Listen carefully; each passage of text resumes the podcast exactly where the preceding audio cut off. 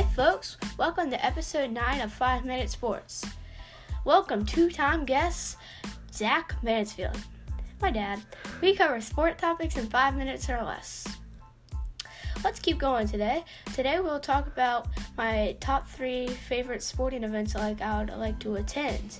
And my dad would say the same thing, so we're just gonna alternate here and say what we're gonna we would like to go to. Okay, so Zach, you take it off. All right, so this is our sports bucket list. Is that right? Yes. And this was an idea from one of your listeners, right? Yes. From Scott Rayner. Yes. So shout out to Scott. I think my number one, I've never been to it. I've watched it every year. Is the Masters. Yeah. It looks so green on TV, and people say it looks even more beautiful in person. So I think going to the Masters would be on my bucket list. Okay, so number three for me would be the Super Bowl. Well, it's pretty obvious. Why do you ask me this question? It's one of the biggest sporting events in the world, and it would be really fun just to go to it and see it in person.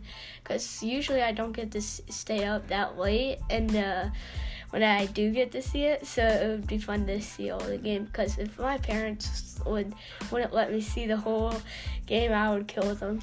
So you okay? Because then you get to see the whole game if you were there. Yes. Is that what you're saying? And plus, those guys are pretty amazing. Yeah, that's true. The Super Bowl is one of the biggest events in the world. I think um, for me, my number two would be the World Cup, one of the other biggest events in the whole world. It's, it might be the biggest event in the world. I went to one World Cup game in 1994 as a surprise when I was 12 years old. And it was one of the coolest experiences of my life. That was Sweden versus Saudi Arabia. It was amazing. But my specific example would be a World Cup game that the United States is playing in. Mm. Because I think the patriotism of the World Cup would be amazing. And maybe maybe with you. That would be cool. well, They're holding it pretty soon, I heard. yeah, but they have to make it this time. They have to make it. Whoops. Okay, let's just not talk about this. No, let's not talk about that. Whoops. But be careful with my lamp, buddy. Okay, You're, sorry. you're destroying it. Okay, let's hear a word from Mop and Travel now.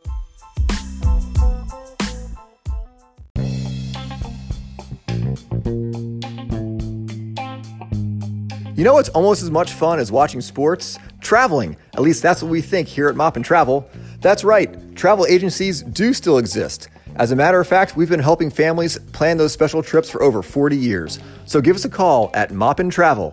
And now, back to you, Miller.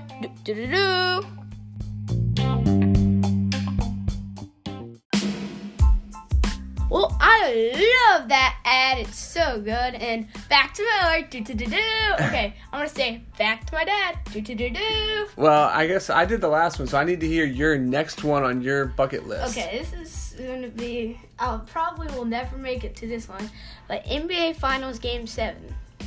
One, the intensity. I would probably not survive it, and two, it's just so amazing to see those guys compete. And then one, it's like the last. It's the last game of the NBA season, so that would be really fun to see. You have always been a big NBA fan. It is rare to get a game seven No. in the finals, but a couple years ago they had it. That would have been incredible to, mm-hmm. to, to witness that. So I agree. That would be cool. All right, so my last one. It's gonna be a little theme here. A lot of green. The Masters. I'm also gonna go Wimbledon. I think I think uh, the All England Club. It's the pageantry. It's the uh, just the beauty of the grass courts, and I think live tennis, especially maybe some of the outer courts for some of the earlier matches where you get really close, Yes. would be very cool. Because I don't think that um, You cannot get close in the finals, right, but you know, not unless you're a celebrity, which you're not. Yeah, I'm not a celebrity. I got to work on that. So, but I think Wimbledon. So I, my three would be Masters, World Cup game with the U.S. and Wimbledon. What's your last one?